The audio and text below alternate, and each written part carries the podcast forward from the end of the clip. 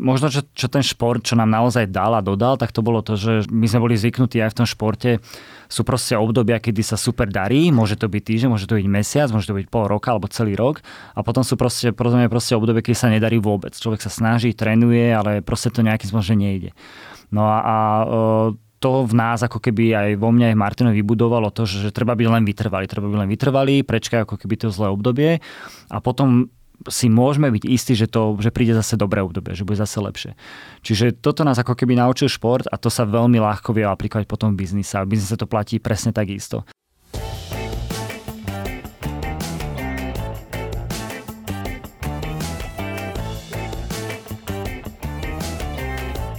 Práve počúvaš podcast Profesia v praxi.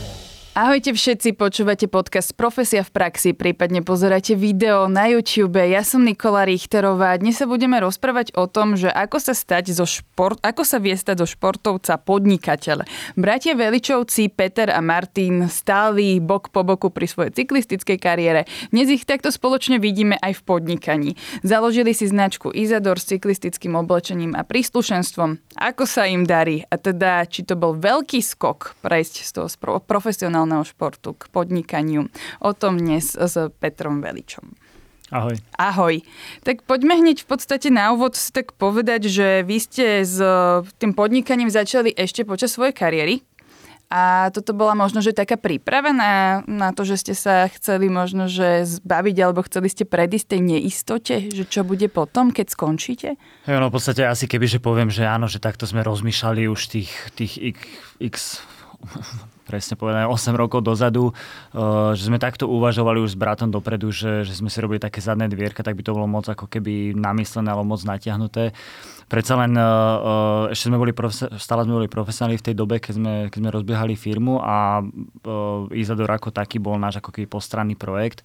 Bolo to niečo, čo, čo nás bavilo, alebo takto poviem, všeobecne podnikanie nás bavilo, alebo bolo to niečo, čo by sme sa, čomu by sme sa chceli venovať ale nikdy tam nebola tá, ako keby tá správna idea. Hej. Predsa len my s Martinom máme vyštudované gymnázium, na výšku, na výšku sme nešli, keďže sme, sme vlastne mali už kariéru rozbehnutú po škole. Takže to uplatnenie pre nás bolo, dá sa povedať, že celkom obmedzené. No a tým pádom sme si ako keby vybrali to, čo sme si mysleli, že sa najlepšie rozumieme a to bolo ako keby to oblečenie, čo by malo na nás teda, ako, keby, ako by to malo na nás sedieť. Ale samozrejme po tej, po tej úvodnej naivite až potom prišli na to, že, že vlastne je to oveľa širšie, je to oveľa komplikovanejšie, ako to len uh, si to obliec a vyskúšať. Ale uh, našťastie to nám nezabránilo to, že sme to vôbec spustili a, a uh, potom, v podstate ako sa hovoril, ten, ten prechod bol potom naozaj veľmi, veľmi taký, dá sa povedať, že bez, uh, bez utrpenia, bez nejakého veľkej zmeny životnej, takže dá sa povedať, že bolo to veľmi jednoduché. Ako ste začínali teda? Že proste vedeli ste, že toto je asi váš uh, nejaký odbor, že asi sa vyznáte, že čo je kvalitné, čo je nekvalitné, ale predsa len mm, zháňať uh, ľudí alebo kontakty na to, že kto vám to ušije, ako sa to šije a celý tento proces, že ako ste začínali.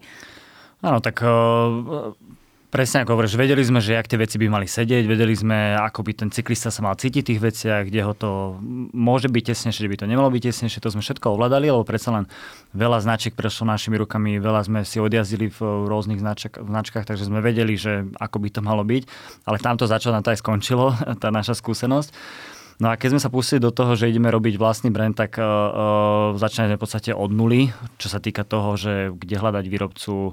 Samozrejme, že vďaka tomu, teda, že nejaké, dá sa povedať, že meno sme mali vybudované na Slovensku, tak uh, tie kontakty sa ľahšie zháňali alebo do, do, dokázali sme ľahšie nájsť kontakty. A potom už to boli naozaj aj tá, tá práca, hlavne teda bratov, alebo on bol od produktu, alebo stále je teda ten vývoj tých prv, tej prvej línie, tej prvej kolekcie, tak to bolo naozaj na ňom, kedy on stravil hodiny a hodiny u toho nášho jedného výrobcu, kam chodil, kam vlastne doľaďovali tie produkty, až kým teda došla tá prvá kolekcia von. No a bol to proste postupný proces. Nebolo to, že my sme už mali teda všetko pripravené a už sme sa do toho pustili, vytvorili kolekciu a začali predávať. No to bol, dá sa povedať, že možno viac ako ročný proces, kým sme, kým sme naozaj reálne spustili webshop a začali predávať. Ono to tak býva, že niekedy, keď e, sa pozeráme alebo používame nejaké veci, tak máme takú predstavu, že toto úplne nefunguje. Možno, že ja by som to vyrobila lepšie, ja by som toto tuto zmenila, lebo uh, jednoducho videla by som lepšie využitie, keby niečo bolo inak. Mali ste toto možno pri tom práve oblečení cyklistickom, že roky ste využívali nejaké teda značky, skúšali ste, ale že niečo tam nesedelo, ste si povedali, že toto musíte vy vyriešiť. My sme skôr mali ináč. My sme, my sme to mali tak, že vlastne celý ten život sme jazdili vo veciach, ktoré boli plné sponzorov, plné log a vlastne boli naozaj, lebo jeden, jeden sponzor mal takú farbu, druhý takú a proste snažil tam na ten dres všetci, všetky obchať. Takže bolo to naozaj, aká na Ríci častokrát sme sa cítili a skôr pre nás bolo to, že chceme Chceli vytvoriť brand, ktorý sme jazdili, keby sme nemuseli jazdiť v podstate tie tie prikázané, to prikázané oblečenie, ktoré sme mali, keď sme boli v profesionálnych tímoch. Takže skôr sa hľadali nájsť si ten vlastný dizajn a ten vlastný dizajn radiť. Predsa len ako keby e, na tom drese má tie vačky, či má jeden, dva alebo tri vačky, tam už človek moc toho ako keby nevymyslí. Samozrejme, že s tým fitom sa lepšie dá hrať, dá sa hrať s tými látkami, ale stále bude to ten dres, ktorý má tie rukavy, ktoré má tú dieru na tú hlavu a, a e, tam už ako keby veľa prevratných noviniek sa nedá priniesť úplne. Takže skôr u nás to bolo v tom, že, že chceli sme naozaj robiť niečo, čo nám sa bude páčiť, čo bude naozaj vychádzať z nás ako dizajn a zároveň teda snažiť sa to robiť z prémiovejších materiálov. A aké trhy sú pre vás teda podstatné? Je to Slovensko alebo skôr zahraničie? Tak je to zahraničie, na Slovensku zostáva myslím okolo 12 až 15% celkových tržieb, takže dá sa povedať, že malé, ale zase na druhej strane v porovnaní s, s krajinami je to druhá najsilnejšia krajina pre nás, čo my sme boli, my sme boli prekvapení a my sme samozrejme veľmi vďační za to, že, že na Slovensku sa, sa našli takí, takí patrioti alebo, alebo naozaj ľudia, ktorí sú ochotní si priplatiť za tú slovenskú značku, čo sme my sami úplne na úvod toho brandu, alebo keď sme to zakladali, sme tomu trošku neverili Hneď v začiatku my sme mali vlastne web eh, v angličtine, v nemčine a slovenčina prišla až v podstate tretia na rad. Takže uh, uh, trošku sme neverili tomu slovenskému zákazníkovi a tým pádom sme viac prekvapení. Ale stále tá najsilnejšia krajina pre nás je Nemecko, kde vlastne štvrtina tržieb odchádza tam. Toto sa chceme spýtať, lebo vlastne, uh, že ste podcenili tých Slovakov a práve aj tá pandémia uh, spôsobila to, že, že Slováci vo veľkom začali vykupovať bicykle a začali teda sa venovať tomuto športu. Vy ste to asi pocitili tiež. Áno, nie je to v podstate iba slovenský uh, uh, fenomén alebo, alebo stav, ktorý nastal. Boli sme vtedy zavretí, čiže ja som Áno. videla iba to Slovensko. ale, ale v podstate bolo to, bolo to dá sa povedať, že celosvetovo alebo celoeurópsky určite, lebo Európa je pre nás teda hlavný trh, kde, kde najviac, e, najviac predávame. Takže tam sme, to, tam sme to videli a cítili najviac, kedy, kedy naozaj ľudia začali inklinovať k bicyklom. V podstate ten nedostatok tých bicyklov stále pretrvával, lebo tie reťazce sa trošku porušili a e, tie, tie dodávky stále meškajú. Takže e, dá sa povedať, že naozaj tie posledné dva roky, ten segment celý rástol a išiel, išiel veľmi rýchlo hore. Teraz je už vidieť, že, že trošku sa to začína vrácať do tých, do tých normálnejších kolají. Takže uh, áno, dá sa povedať, že nielen na Slovensku, ale celosvetovo cyklistika veľmi povzrastla a, a tí, čo boli teda v tom segmente, tak uh, mali možnosť toho benefitovať. Ty, ty si teda spomínal, že ste aj v zahraničí a teda primárne ste práve tam začínali. Mňa by zaujímalo, že aký ako veľký úspech máte so, so svojou značkou vďaka tomu, že ste bratia Veličovci? Že či to tam je, lebo akože ty si bol veľmi úspešný cyklista, ak sa nemýlim, že bol tretí na Vuelte. Dobre som spovedala. Uh, a teda, že naozaj teraz sa bavíme už o niečom, že toto sú obrovské úspechy a teda, že aké, aké veľké je to vaše meno podľa teba v uh, tom podnika- tej podnikateľskej sfére? Ono, my sa trošku smejeme na, na tom s Martinom, že, že čím ďalej sa vzdialujeme od Slovenska, tak tým, tým veľmi rýchlo klesa nejaké to povedomie o, o tom mene a teda spätosti s tou značkou. Naozaj e, na Slovensku si dovolím povedať, že áno, že to, to, tá značka je spätá s našim menom, aj keď na Slovensku veľakrát narazíme aj tu na ľudí, ktorí, ktorí v podstate nevedia si to priradiť alebo nevedia to úplne, úplne sklbiť ale v Čechách to už klesá dosť významne a, a samozrejme v Nemecku už to je v podstate, dá sa povedať, že úplne jedno, lebo treba sa na to aj tak pozerať, že tu na Slovensku ne, nebolo nás tu veľa, tých profesionálnych cyklistov, nebolo nás tu veľa, čo sme išli Tour de France a sme tu jediní, čo sme si urobili, urobili cyklistickú značku.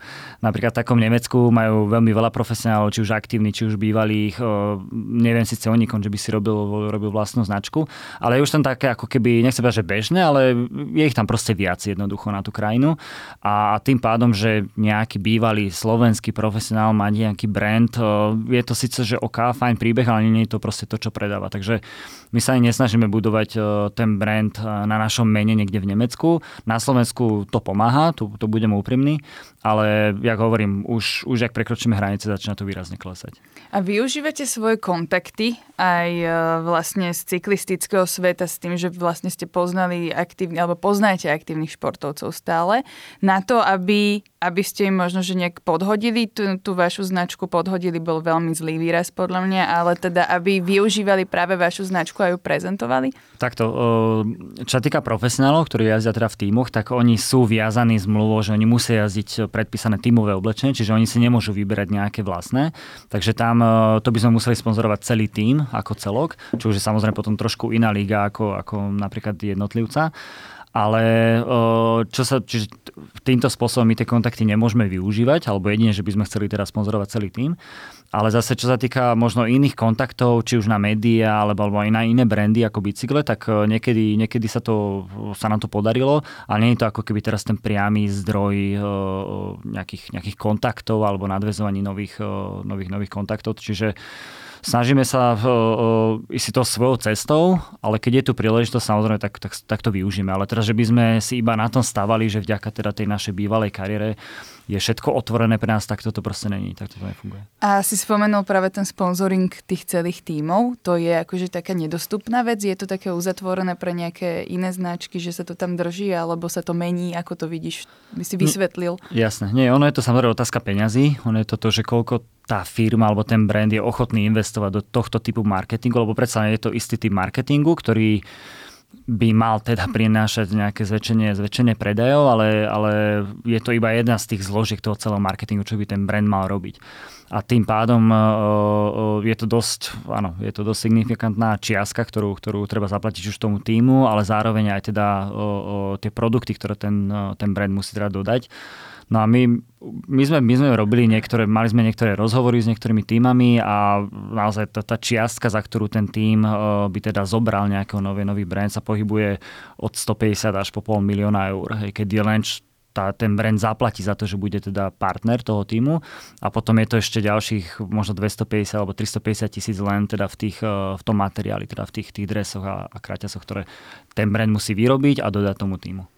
My sme teda už aj načrtli, že vlastne vďaka pandémii sa teda ten záujem o cyklistiku zvýšil za posledné dva roky a možno teda ty ako bývalý aktívny profesionálny cyklista by si mohol aj tak vysvetliť ľuďom, že aký je rozdiel medzi naozaj kvalitným e, cyklistickým oblečením a takým tým obyčajným, že, že kde, sú, kde je tá funkcionalita, že čo je na tom také, že je to naozaj iné.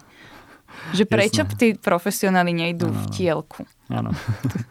tak ja, ja samozrejme, môj nejaký pohľad je, není úplne, že, že nestranný, čiže hej, si hej. ťažko budem uh, úplne nestranný pohľad dávať, ale uh, možno, možno nadviazať na tých profesionálov, že, že samozrejme jedna vec je, že to oblečenie slúži či už ako ochrana, či už ako na tú jazdu prispôsobené, je, je, sú to veľmi ľahké materiály, veľmi veľakrát v tuneli testované, že sú naozaj aerodynamicky veľmi vyspelé a potom samozrejme to nosíš reklamy, čiže to je tiež veľmi veľmi dôležité dodať.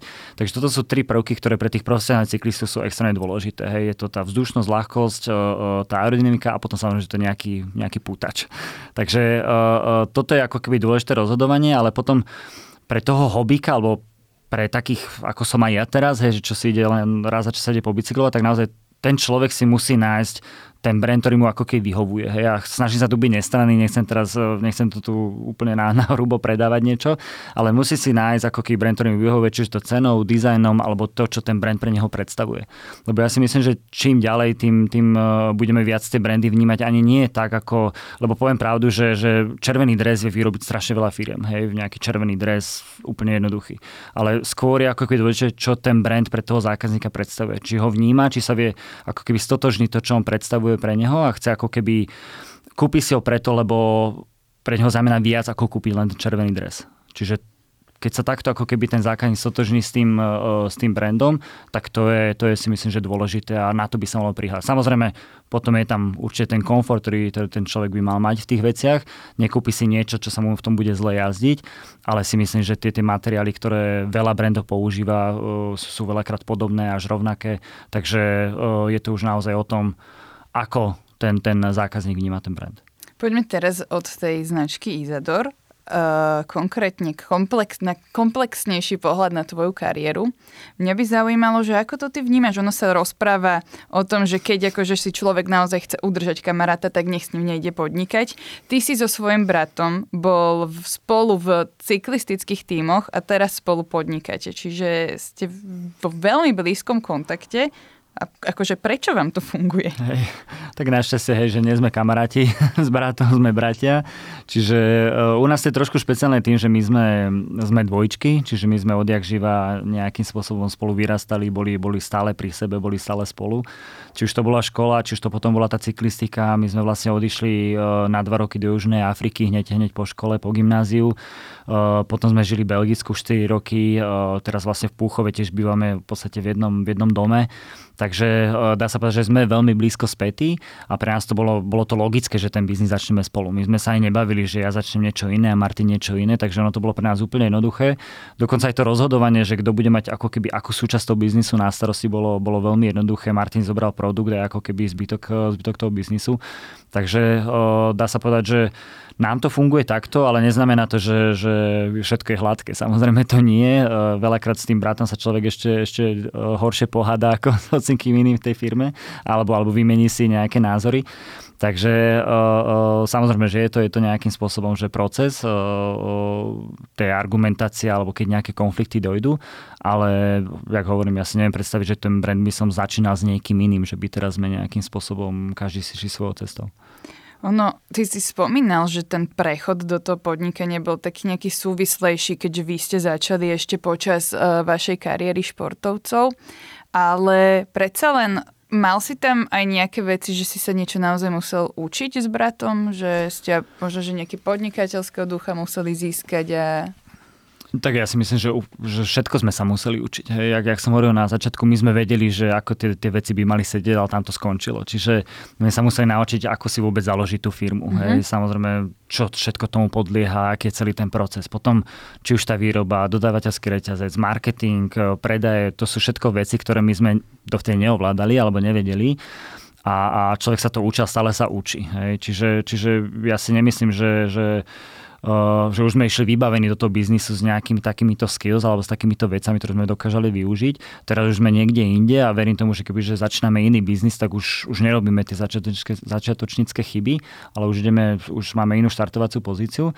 Ale možno, čo, čo ten šport, čo nám naozaj dal a dodal, tak to bolo to, že, že uh, my sme boli zvyknutí aj v tom športe sú proste obdobia, kedy sa super darí, môže to byť týždeň, môže to byť mesiac, môže to byť pol roka alebo celý rok a potom sú proste, proste, proste obdobie, kedy sa nedarí vôbec. Človek sa snaží, trénuje, ale proste to nejakým spôsobom nejde. No a, a to v nás ako keby aj vo mne, aj Martinovi vybudovalo to, že, že treba byť len vytrvalý. Treba byť len vytrvalý, prečkaj ako keby to zlé obdobie a potom si môžeme byť istí, že, to, že príde zase dobré obdobie, že bude zase lepšie. Čiže toto nás ako keby naučil šport a to sa veľmi ľahko vie aplikovať potom v biznise. V biznise to platí presne takisto. Že proste boli obdobia, kedy sa nám darilo samo, všetko išlo samo ako keby, zrazu tam predaje, tam niečo nové sa otvorilo. Čiže išlo to veľmi ľahko a potom bolo obdobie, kedy proste sme sa trápili a išlo to zase, zase zle. Takže to, na toto nás ten šport vybavil do, do biznisu, ale všetky ostatné veci človek sa musel proste naučiť. Tuto je naozaj taký ten zaujímavý faktor, ktorý je v podnikaní, je v športe a je to naozaj taká tá veľká neistota. Ja som sa na to aj chcela spýtať, že keď si športovec, ty môžeš trénovať, ale tam je toľko aj tých tých vonkajších faktorov, ktoré tak ovplyvnia to, že či ti to zrovna ide, či ti to nejde, že jednoducho aj si môžeš myslieť, že táto sezóna bude skvelá a nakoniec nie je skvelá, lebo zrazu sa zraníš a teď toto toto vy ste mali nejak v sebe, alebo na toto ste tiež potrebovali aj počas tej športovej kariéry nejaké školenia, niečo, čo vás jednoducho posúvalo? Tak ono, ten šport nás to naučil samotný, hej, Pres, presne ako hovorí, že človek mohol byť super pripravený, prišiel na tú etapu alebo na ten pretek a, a stačil defekt zlej chvíli alebo pád niekde, kde naozaj človek to nezapričinil sám a všetko bolo stratené. Takže Uh, toto ten šport nás naučil, toto sme už zažili x krát počas tej kariéry a človek uh, už to nejak tak proste bral, že to je proste súčasť toho celého. Takže my sme ako keby nepotrebovali na to koučov alebo, alebo niekoho, kto by nám to nejakým spôsobom vysvetlil. Ten šport nám to veľmi rýchlo ukázal. Takže áno, toto nás to naučilo a jak hovorím, že, že to sú presne tie zlé obdobia, kedy proste sa niečo nedarí a človek sa pripraví, robí všetko preto, alebo si myslí, že spraví 100% preto, aby sa mu to podarilo, ale potom aj v nie v jeho moci sa to proste nepodarí a niečo zlyha. Takže to sú proste tie obdobia, ktoré treba prekonať, ďalej pracovať, nebyť teraz ako keby, že byť demotivovaný, alebo proste, že, že niečo sa nepodarilo, tak dám hlavu dole, ale ako keby pracovať ďalej na tom, čo som robil a, a to dobré obdobie alebo ten úspech zase príde. Je teraz akože váš deň, normálne ako fungujete? Takto v živote veľa iný ako predtým, alebo, alebo tam vnímaš naozaj také tie podobné paralely, že predsa len aj tá možno, že tá neistota, ale že teraz aktuálne teda už asi športujete menej napríklad.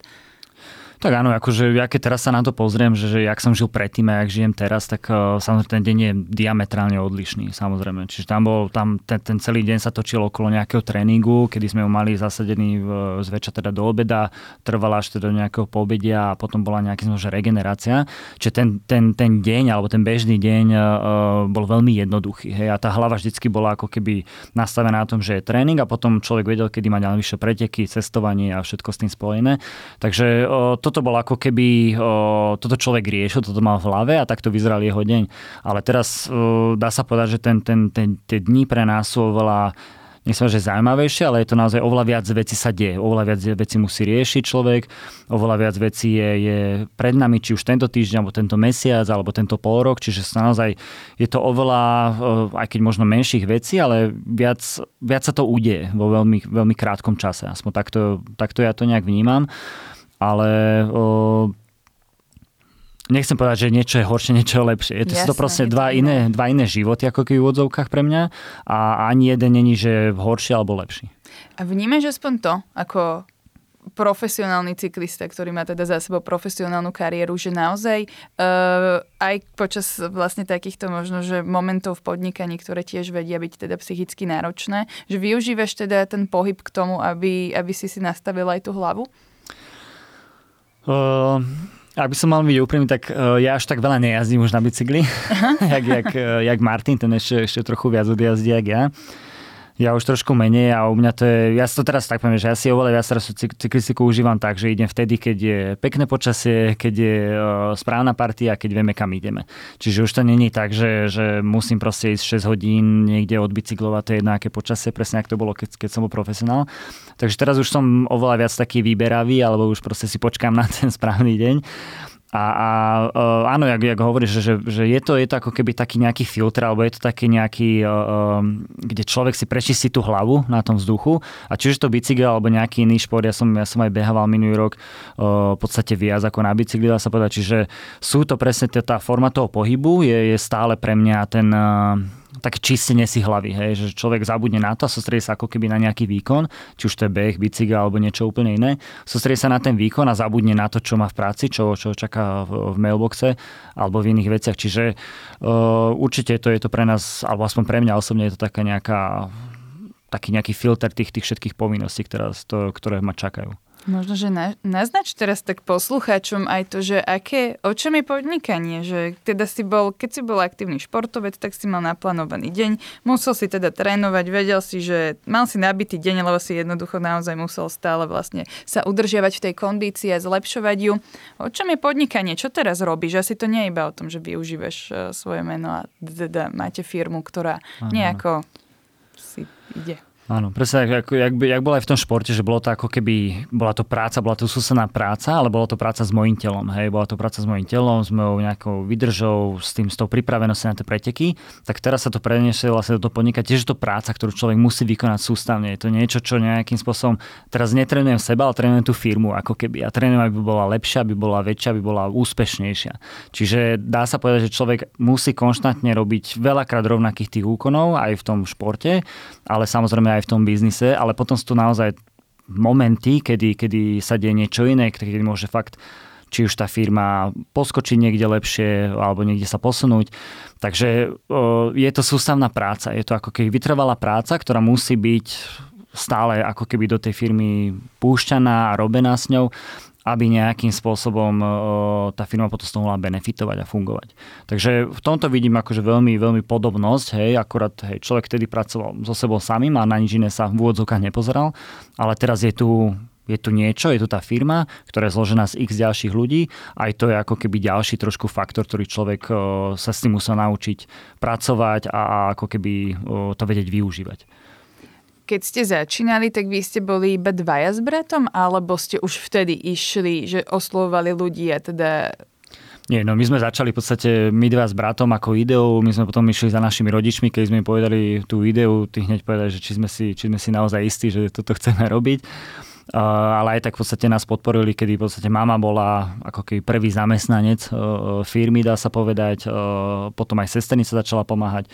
No a potom sa to postupne už začalo rozrastať. Čiže a ten ako keby ten najväčší zlom, alebo než najväčší zlom, ale naozaj kedy, keď tú firmu sme dokázali rýchlejšie posúvať dopredu, tak bolo keď, keď sme vlastne skončili tú kariéru. Lebo dovtedy to bolo naozaj, že či už Martin alebo ja, človek písal e-maily, Martin v podstate developoval veci v, v autobuse, keď sa presúval medzi etapami alebo na hoteli po preteku, alebo teda naozaj, keď sme boli doma, tak my sme tak mali taký E, taký harmonogram, že ráno sme ešte rýchlo behli do ofisu, potom o nejaké 10. po 11. na tréning, po tréningu sme si chvíľku oddychli a podvečer zase do ofisu náspäť. Takže Uh, takýto rytmus sme museli pracovať, ale v tej sa to zlomilo, až keď sme naozaj skončili s tou profesionálnou kariérou a mohli sme ako keby všetok ten čas venovať tej firme a vtedy uh, si myslím, že naozaj sme dokázali nejakým spôsobom uh, vedieť zrychlovať. A to ste koľko takto fungovali? Že kariéra športovca a podnikanie naraz?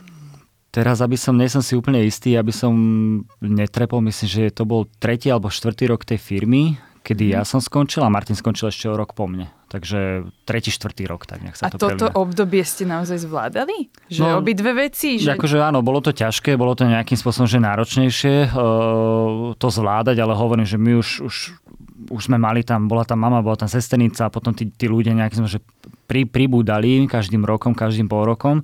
Takže potom už sa tam budoval nejakým spôsobom ten tým a my sme už, už vtedy sme, čo bolo na tom dobre, čo bolo výhodné, že vlastne už vtedy sme sa museli naučiť vedieť pracovať s tými ľuďmi na diálku, že hoci kde vo svete sme si vytvorili nástroje alebo používali sme nástroje, ktoré nás ľahko vedeli prepájať a ľahko vedeli sme pracovať s nimi.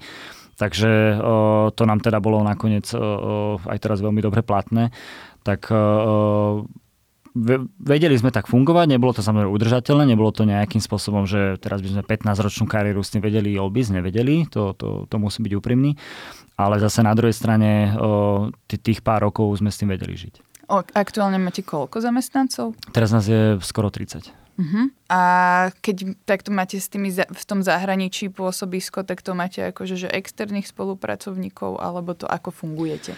Tak my sme v podstate, väčšina z nás je teda v Púchove, potom tu v Bratislave tiež v podstate aj, aj, aj čo máme, máme túto vlastný hub, tak tu máme tiež ďalších ľudí. Potom máme v Košiciach CFO, potom máme v, v, vo Švačiarsku, máme v Čechách máme kolegov, takže sme trošku ako keby rozhádzaní v odzovkách ale v podstate, hej, našťastie máme tie technológie, nástroje, ktoré úplne pohode vieme takto spolupracovať. A teda tie veci sa šijú, že kde? Tie veci šijeme, väčšinu šijeme na Slovensku, v Makite, u nás Puchové.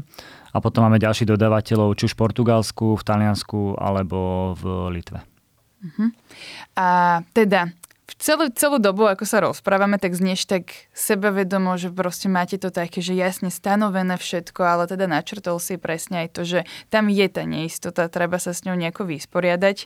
A Vlastne sme si nepovedali, máš možno nejaké typy, že ako, ako na to, že možno ľuďom, lebo teda keď aj túto počúva niekto, tak je dosť veľká pravdepodobnosť, že sa zaujíma o podnikanie a, a že presne ako sa s tým vysporiadať, lebo predsa len keď je človek zamestnaný, má istotu, že dostáva ten plat mesačne.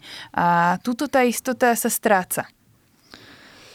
Ja, áno, no je to, je to je to ako keby relevantná otázka, ale tá, tá odpoveď na to asi není úplne jednoduchá. Není, není univerzálne použiteľná pre všetkých. My sme nejakým spôsobom s Martinom sme si našli segment, ktorý sme, sme si mysleli, že rozumieme, až potom sa ukázalo, že nie až tak. Ale uh, našli sme si niečo, čo, čo, čo bolo ako keby nám blízke No a či už to bol ten šport alebo tie naše charaktery, neviem, ale vydržali sme s tým dostatočne dlho. Aj napriek tomu, že ten úvod bol, bol dá sa povedať, že veľmi ťažký, aj napriek tomu, že boli obdobia, keď to bolo tiež, tiež ťažké všeobecne. Takže e, vedeli sme s tým vydržať a ťažko ako keby opäť nájsť nejaký univerzálny, univerzálnu vetu na to a znieť veľmi múdro a, a poradiť ľuďom, ale je to skôr naozaj o tom, že treba vydržať v tom, čo robí. Keď tomu verím, tak treba s tým proste len vydržať. A naozaj není, aj my sme nejakým spôsobom veľmi rýchlo vytriezveli, že teraz ten, ten cyklistický svet alebo, alebo ten cyklistický trh s oblečením nečakal na nás, že tak konečne sú Veličovci s ich brandom, konečne na to sme konečne čakali, aby prišli. Není to proste tak. Hej. Človek tu musí urobiť miesto, musí si vytvoriť tú svoju bázu zákazníkov a musí nejakým spôsobom na tom dennodenne pracovať. To a to je potom ako keby ten, ten, tá, tá, tá satisfakcia, ktorú potom človek vidí, keď, keď e, tu v Bratislave človek stretáva ľudí vo svojich veciach. E, u nás v HB v podstate sa stretáva viac ako 100 ľudí na, na otváracích jazdách, že to, to, je, to je super silná komunita ľudí, ktorá, ktorá je vlastne fanúšikom tej značky, ktorú si, si dovolím povedať, že sme vybudovali a sme z toho veľmi šťastní, že vlastne tak, takúto, takúto skvelú komunitu vieme, vieme vytvoriť. Takže to je potom ako keby také nejaká odmena za tú tvrdú prácu, ktorú človek, človek robí a tak tu potom dokáže vidieť pred sebou. A čo vás prekvapilo, keď ste si mysleli, že, že to viete, že ste cyklisti, tak určite sa do toho vyznáte. V podstate úplne všetko. Ja, ja hovorím, že, že my, sme, my sme začali, že ideme založiť firmu, my sme nevedeli, ak sa to reálne robí, však samozrejme človek otvorí si internet, dá sa ľahko dohľadať úplne v pohode, ale, ale to boli také, také, takých pár kiksov, ktoré človek proste robí, keď začína. My sme tiež dali sme si názov firmy taký krkolomný, že, ktorý, ktorý v podstate naša firma je Real Deal Psychophil, hej, čiže to keď niekto, niekomu mám nadiktovať do telefónu, ktorý nás nepozná, tak to je proste problém a to je presne jedna z tých vecí, že však dajme si takýto názov, ono to znie super a, a je, je, to paráda a potom človek nerozmýšľa nad tým, že to bude používať pomaly denne a bude to musieť niekomu hláskovať a už vôbec nie po anglicky, takže uh, potom človek na to naráža, doteraz teda narážame. Čiže je to proste tak a potom my sme aj mali, my sme mali zaregistrovaný brand, alebo zaregistrovaný, my sme, si, my sme chceli mať uh, názov brandu, iný, ktorý uh, uh, sme chceli používať, mali sme nejakým spôsobom že vytvorené logana, to boli pripravené ešte predtým, než sa vlastne spustil, spustil webshop. Až potom niekto nám poradil, že chráňa, pozrieť si, či vôbec náhodou nie zobrať to meno, že či nie je zaregistrované. Jasne, že bolo zaregistrované, takže to bolo, uh, narýchlo sme nejakým spôsobom museli prísť uh, s niečím iným a vlastne z toho vzniklo Izador potom. Čo boli ešte možno také, že máš taký nejaký moment, ktorý, že ktorý ste naozaj že museli prekonať potom už bolo že dobre, že taký nejaký mílnik vo vašej podnikateľskej kariére? Mm, taký bod ešte nedošiel. Iba príde, hej? Minimálne u nás, že, že by bolo dobre. Uh, ja sa nemyslím, že, že v podstate keď, keď človek ako keby zase nechcem teraz znieť ako motivačný coach alebo niekto, to naozaj není, není moja sféra, ale uh, asi pokiaľ človek dojde do takého, do, také, do takého komfortu, že však už je to OK, už je to dobré, tak vtedy ako keby tá firma, či už hneď alebo postupne začne trošku strácať ten dých a to, to, to, ako keby to, tú dravosť. Čiže ja si myslím, že, že je fajn byť stále v takom trošku v strese, byť trochu ako keby stále ma našlapnuté, ale tam potom treba hľadať balans, že aby to zase nebolo už moc prepalené, aby človek nebol už trošku moc, moc do, dopredu posunutý, až nakoniec spadne na ten nos ale byť v takom trochu strese, byť v takom trošku ako keby v násadení v úvodzovkách je myslím, že dobre pre tú firmu. A vy ako teda cyklisti nemáte tendenciu sledovať konkurenciu a teda superiť s nimi? Tak e, určite, ako človek musí sledovať konkurenciu, musí vidieť, že čo, čo robí konkurencia, ale zase nie je to teda náš, ako keby, že, že, že, že musíme ich sledovať a teda, že musíme sa na niekoho za každú cenu dotiahnuť, lebo niečo.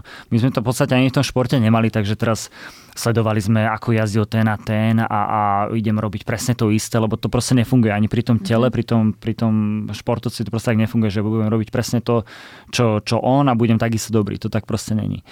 Čiže pre nás bolo už, už, už aj na základe tohto bolo, že robíme si tú svoju robotu čo najlepšie ako vieme.